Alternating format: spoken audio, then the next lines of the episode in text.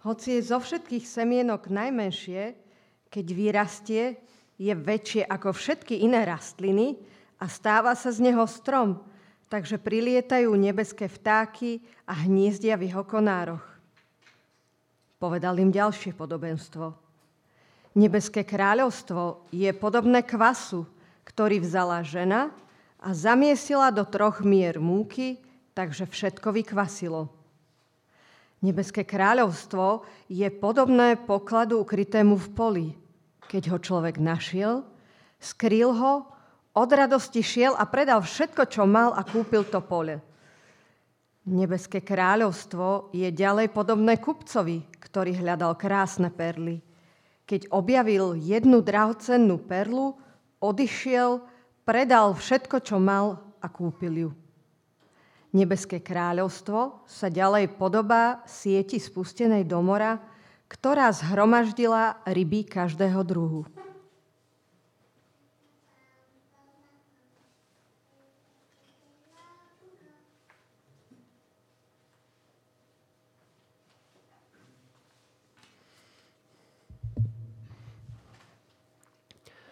Milý Adam, teší ma, že si stále nájdeme tému, o ktorej sa môžeme rozprávať a doplňať sa.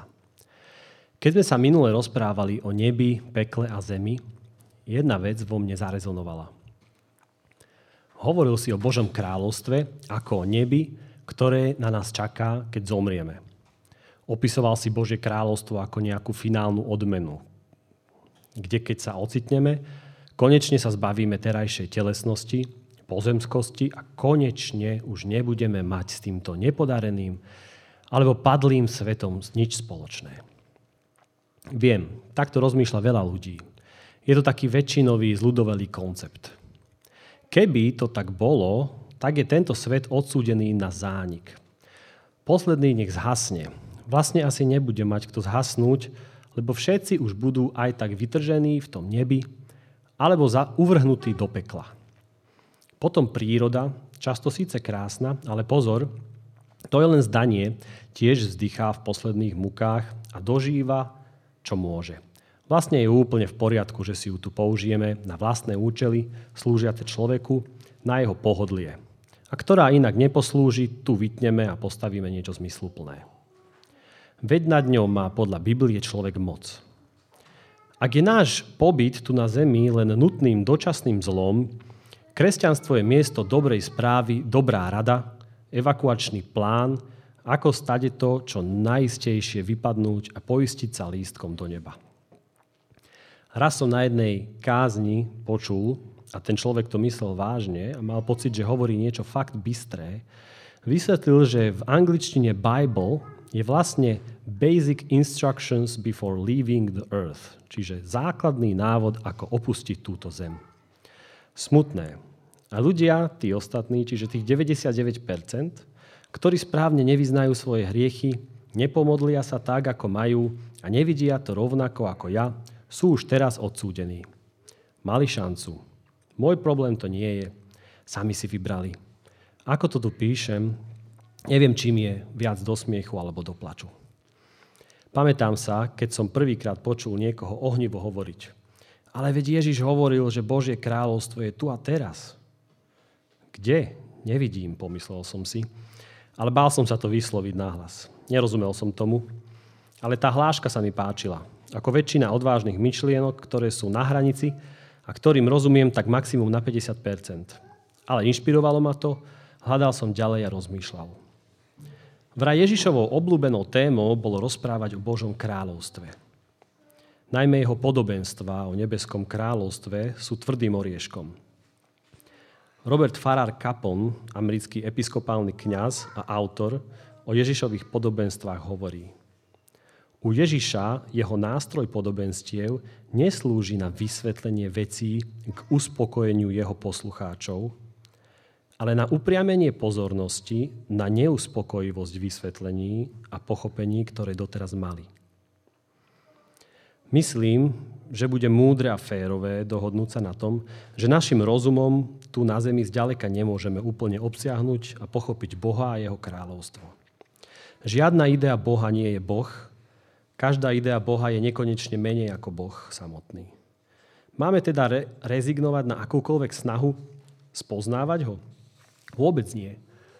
To by sme vyliali z vaničky s vodou aj dieťatko. Hľadajte Božie kráľovstvo a ostatné vám bude pridané. Hovorí Ježiš v Matúšom evaníliu. Ježiš akoby hovoril, že nič iné nie je tak dôležité, ako hľadať Božie kráľovstvo. Všetko ostatné je druhoradé. Všetko ostatné ti Kristus pridá, Adam. Aj navyše, len ho hľadaj. Ako deti treba vychovávať, ľuďom pomáhať, tak sa má Božie kráľovstvo hľadať. Všimni si, že Ježiš vôbec neapeluje na to, aby si ho našiel. Máš ho hľadať. U Krista cesta je cieľ, lebo Kristus je cesta. Jej začiatok aj koniec. Buď spokojný, keď si na ceste Adam. Niektorí sú tak silno sústredení na cieľ, že im uniká celá radosť a podstata hľadania. Naša výkonovo orientovaná kultúra nepozná skoro nič iné. Dosiahni stanovený cieľ. Čo najkračšou cestou sa za čo najkračší čas. Každý iný prístup je len alternatívou včerajška. Kristus hovorí, hľadaj. O iné sa neboj. Možno si pri čítaní mojich slov hovoríš, že som príliš abstraktný, nepraktický.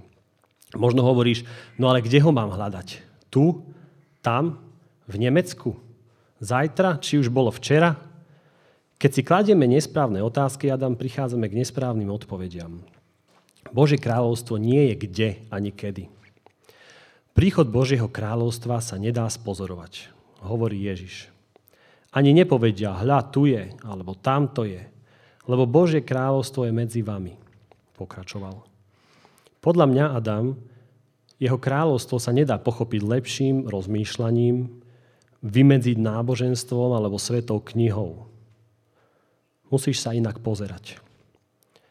Ježiš neprišiel na zem na to, aby zmenil postoj Boha k človeku, ale aby zmenil postoj človeka k Bohu. K tomu volá pokánie, grécky metanoja, Zmena myslenia. Zmena myslenia o Bohu. Činte pokánie, lebo sa priblížilo Božie kráľovstvo. Musíme rozmýšľať úplne iným spôsobom, keď ho chceme vidieť. Božie kráľovstvo má úplne iné zákonitosti, je plné paradoxov. Práve na tomto sa v Ježišových časoch popálili mnohí. Čakali iného kráľa s iným kráľovstvom. Čakali mier, zlato, moc, prosperitu – Dúfali, že Rimanom konečne vytrú kocúra. Miesto toho im Ježiš povedal, aby im odpustili, aby ich milovali. Hovoril im, že Boh je ako hospodár, ktorý odmení kajúceho pohana rovnakou mierou ako rabína celý život slúžiaceho Bohu.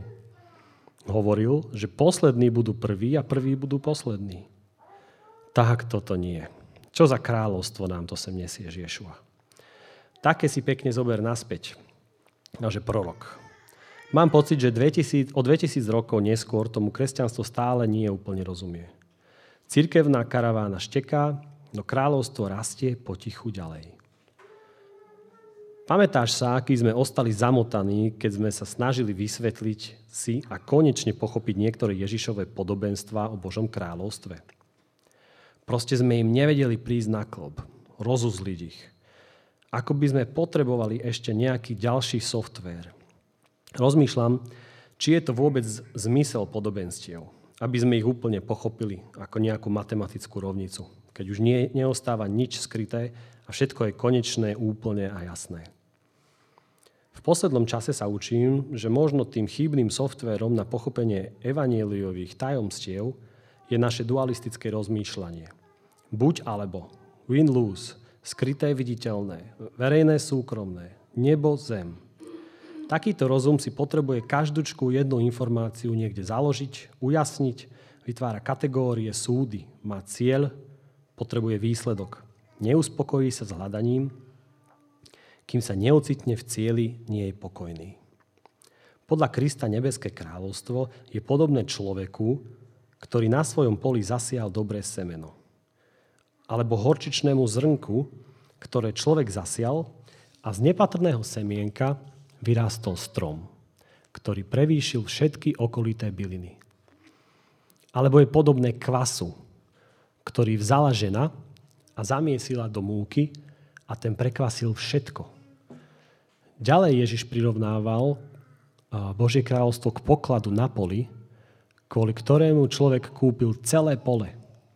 Alebo kupcovi, ktorý kvôli krásnej perle predal všetko, čo mal, aby ju získal. Alebo sieti, ktorá je spustená do mora a zachytáva ryby každého druhu. Všímaš, Adam, tie absolutíva?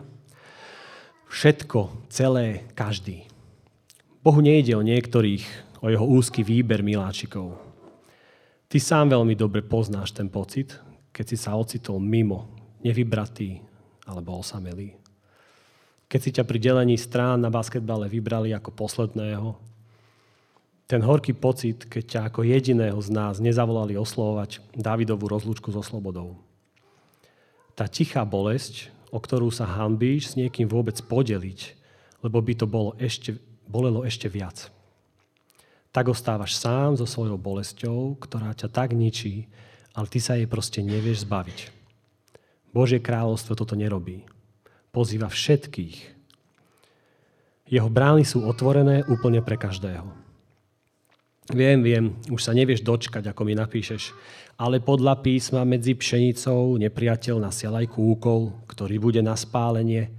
Aj tie ryby každého druhu budú nakoniec pretriedené a tie zlé budú uvrhnuté do ohnivej pece. Priznám sa ti, sám by som bol náradšej, keby tieto dodatky z Ježišových úst nikdy nevyšli. Mám s tým problém. Ako Boh, ktorý je láska, dopustí aj takýto koniec. No všimni si, keď sa podľa podobenstva v Matúšovom evaníliu hospodára pýtali, pane, či si na svoje pole nezasial dobré semeno? Kde sa potom vzal kúkol? On im povedal, to urobil nepriateľ. Sluhovia sa potom pýtali, chceš, aby sme išli a vyzbierali ho? On však odpovedal, nie, aby ste pri zbieraní kúkola nevytrhli súčasne aj pšenicu. Nechajte oboje spolu rásť až do žatvy. Tuto sa viac menej črtá aj odpoved na dôvod, prečo Boh vo svete toleruje utrpenie a zlo. Všimni si, Adam, že ako odpoveď na pôvod zla vo svete sám Ježiš núka nepriateľa, čiže satana, nie ľudí. Je zaujímavé, že práve tí istí ľudia, ktorí vytýkajú kresťanom, akého to majú Boha, keď vraj nakoniec nechá niektorých uvrhnúť do väčšného ohňa, namietajú, akože s krutým a zlými ľuďmi nič nespraví a toleruje utrpenie. Sám vidíš, súd nie je na nás. Súd bude až konečný a aj ten bude jeho a nie náš. My sa máme milovať až za hranicu seba obety a seba zaprenia. Hotovo. Ak dosiahneš to, môžeš začať aj súdiť. No vráťme sa k tým tajom, tajomným vlastnostiam Božieho kráľovstva. Začína ako malé, nepatrné, no napokon narastie, prekvasí všetko. Na počiatku je skryté, neviditeľné, dá sa len nájsť, objavovať. Vôbec nebije do očí.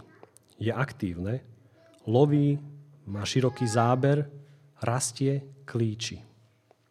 Nevyberá si, rastie všade, oslovuje každého, dáva šancu všetkým. Nesúdi, so súdom počká až úplne nakoniec. Že nie je z tohto sveta, ale predsa kráľovstvo a svet sú stvorené pre seba, ako píše N.T. Wright, vyzerá to tak, že nebo a zem nie sú dva protichodné póly, ktoré musia byť navždy oddelené, keď budú deti nebeského kráľovstva konečne vyslobodené z tejto zlej zeme. Nebo a zem nie sú ani dva rôzne spôsoby pohľadu na tú istú vec, ako by bolo možné vyvodiť z niektorých fóriem panteizmu. Nie. Nebo a zem sú odlišné, radikálne odlišné. Sú však stvorené pre seba navzájom a to rovnakým spôsobom, tvrdí zjavenie Jána, ako sú pre seba stvorení muž a žena. A keď sa konečne spoja, bude to dôvod na radosť, rovnako ako je ním svadobná hostina. Stvoriteľské znamenie, že Boží projekt napreduje, že protilahlé póly stvorenia sú určené na to, aby spolu vytvorili jednotu a nie, aby medzi sebou bojovali, že posledné slovo v tomto svete bude mať láska, nie nenávisť a že Božím zámerom so stvorením je plodnosť a nie neplodnosť. Ak je tomu naozaj tak, milý Adam, a ak Božie kráľovstvo a jeho príchod boli naozaj ohlásené pred 2000 rokmi, ak bolo toto kráľovstvo najprv maličké ako bezbranné bábetko, natoľko krehké, až bolo svetskou mocou zo strachu automaticky odsudené na smrť. Ak sa potom začalo ohlasovať uzdravovaním chorých, slepých a chromých, kriesením mŕtvych a milovaním nepriateľov, ak sa nakoniec ustanovilo absolútnym, univerzálnym a finálnym zmierením človečenstva a Boha, tak nám potom neostáva nič iné, ako pre niektorých možno zdanlivo trocha neskoro, ale predsa zmeniť svoj postoj a prehodnotiť svoj prístup k tejto zemi a k ľuďom a v novej nádeji konať skutky kráľovstva, čiže dobro, milosť, odpustenie, zmierenie. Pretože všetko ostatné je zbytočné, dočasné a odsudené na zánik. Áno, presne tak. Všetko zlé je odsudené na zánik a pomaly, ale isto končí. Každý jeden z nás, ak sa len nerozhodne inak, má bránu k Bohu otvorenú. O tom nevieš, Adam, ale keď sme s Ingou chodili na svadobnú prípravu, mali sme si jeden pre druhého vybrať nejaký verš. Asi si na to už nebude pamätať ani Inga, ale vybral som jej tento Pavlov z listu Efežanom. On, čiže Boh, si podľa svojho milostivého rozhodnutia predsavzal, že podľa plánu, až sa naplní čas, zjednotí v Kristovi ako hlave všetko, čo je na nebi i na zemi. Mňa to vtedy veľmi oslovilo. Zjednotí všetko. Nie len všetkých, ale všetko. Nad tými slovami môžem s radosťou meditovať a nikdy ma to neomrzí. Ešte dobré, že to napísal apoštol Pavol a vtedy. Keby to napísal teraz, asi ho vylúčia z cirkvy ako heretika. Univerzalista. To je ako dnes liberál, nie? Viem, Adam, že sa práve smeješ, aj ja. No našťastie podobne hovoril aj Kristus ešte predtým, ako Pavlové slova odzneli, keď deň pred svojim ukrižovaním hovoril zástupom, čo ho nasledovali. Teraz je súd nad týmto svetom. Teraz bude knieža tohto sveta vyhodené von. A ja, keď budem vyzdvihnutý zo zeme, všetkých pritiahnem k sebe. Ak je súd v tom, že knieža tohto sveta, ako nazývali satana, bol vyhodený von, a my všetci sme priťahnutí k nemu, tak to by bola celkom dobrá správa, nemyslíš? Diabol je zničený, dobro zvíťazilo, všetky hriechy máš odpustené. Si vytúžené dieťa stvoriteľa vesmíra. Nič ťa z jeho ruky nevytrhne, od jeho lásky neoddelí. Máš prístupnený zdroj obrovských pokladov. Zem smeruje k zjednoteniu s nebom. Viem, že mi teraz pravdepodobne vyčítaš, že to príliš romantizujem a že som naivný. Nechcem byť necitlivý k utrpeniu tohto sveta. K chorým, prenasledovaným a ukriúdeným. Mám k ich bolesti obrovskú úctu a rešpekt. Nebudem sa ho snažiť vysvetliť ani obhájiť, lebo by to bolo z mojich úst dosť trápne. Ty sám vieš, že som v živote veľa netrpel. Ale v kútiku srdca ma pozbudzuje postoj, ktorý mala Lady Julian z Norviču. Najprv je pád a potom sa z pádu pozviechame. Obe sú Božou milosťou. Je to čudný paradox, ale myslím si, že utrpenie a Bože kráľovstvo sa tu na zemi nevylučujú.